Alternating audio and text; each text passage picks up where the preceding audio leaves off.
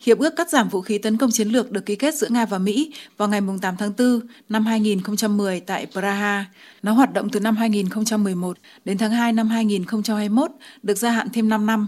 Lúc đó, quyết định gia hạn hiệp ước là một thành công đối với quan hệ Nga-Mỹ, vốn đã không ở trong tình trạng tốt nhất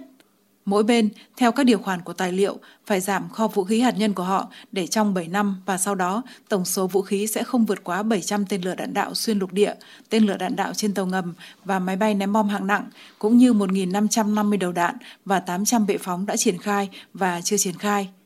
Tuy nhiên, đến ngày 8 tháng 8 năm 2022, Nga đã thông báo cho Mỹ về việc tạm thời rút các cơ sở của mình khỏi cuộc kiểm tra của START –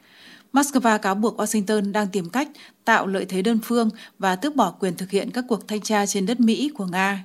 Tuyên bố chỉ ra rằng Moscow đã gặp khó khăn khi thực hiện thanh tra trên đất Mỹ do các lệnh trừng phạt của phương Tây, bao gồm việc đóng cửa không vận đối với máy bay Nga và hạn chế thị thực. Moscow cũng đề cập sự gia tăng số ca nhiễm COVID-19 ở Mỹ là một nguyên nhân. Về phía Mỹ, vào cuối tháng 1 vừa qua, Bộ Ngoại giao nước này lần đầu tiên trong lịch sử cáo buộc Nga vi phạm START khi từ chối cho phép thanh tra và từ chối yêu cầu họp để thảo luận về các vấn đề tuân thủ. Do đó, theo các chuyên gia, việc Tổng thống Putin tuyên bố Nga dừng tham gia START không có gì bất ngờ mà chỉ là chính thức hóa sau một thời gian nó không hoạt động. Theo thành viên của câu lạc bộ thảo luận quốc tế Van dai Gabo Stier, tuyên bố về việc ngừng tham gia START 3 là một thông điệp rõ ràng gửi tới phương Tây rằng Nga sẵn sàng cho bất cứ điều gì để bảo vệ đất nước và lợi ích của mình – Chuyên gia này cũng kêu gọi đừng quên rằng sự ổn định chiến lược đã dao động trong ít nhất 10 năm kể từ khi Mỹ rút khỏi một số hiệp ước. Vì vậy, sự đáp trả của Nga là hợp lý và dự đoán được. Trong vòng hơn 10 năm, Mỹ đã lần lượt rút khỏi ba hiệp ước quan trọng liên quan kiểm soát vũ khí. Cuối tháng 11 năm 2020, Mỹ đã rút khỏi Hiệp ước Bầu Trời Mở với sự tham gia của 35 quốc gia, bao gồm Mỹ và Nga, cho phép thực hiện các chuyến bay giám sát trên không phận của nhau. Tuy nhiên, cả Moscow và Washington thường xuyên cáo buộc nhau vi phạm thỏa thuận. Trước đó, cuối tháng 10 năm 2018, Mỹ cũng là nước đi trước khi tuyên bố rút khỏi hiệp ước về các lực lượng hạt nhân tầm trung với Nga.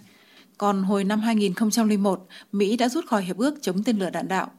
Trên thực tế, số phận của Hiệp ước START từng bị đe dọa dưới thời Tổng thống Mỹ Donald Trump khi ông cố gắng lôi kéo Trung Quốc tham gia vào thỏa thuận cắt giảm vũ khí hạt nhân nhưng đã thất bại.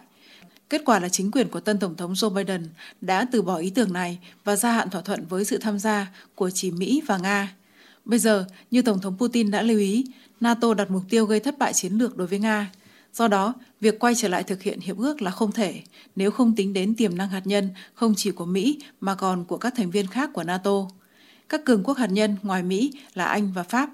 Tuy nhiên, theo chuyên gia, thật khó để tưởng tượng một tình huống mà London hoặc Paris tự nguyện đảm nhận các nghĩa vụ mới trong lĩnh vực vũ khí đối với Nga. Còn Mỹ, dường như trong các điều kiện hiện tại, cũng sẽ không quá sốt sắng trong việc cố gắng đồng ý về nối lại START. Điều này có nghĩa là hiệp ước, theo đó sự ổn định toàn cầu trong lĩnh vực vũ khí hạt nhân được duy trì trong những năm gần đây có thể hoàn toàn không còn tồn tại.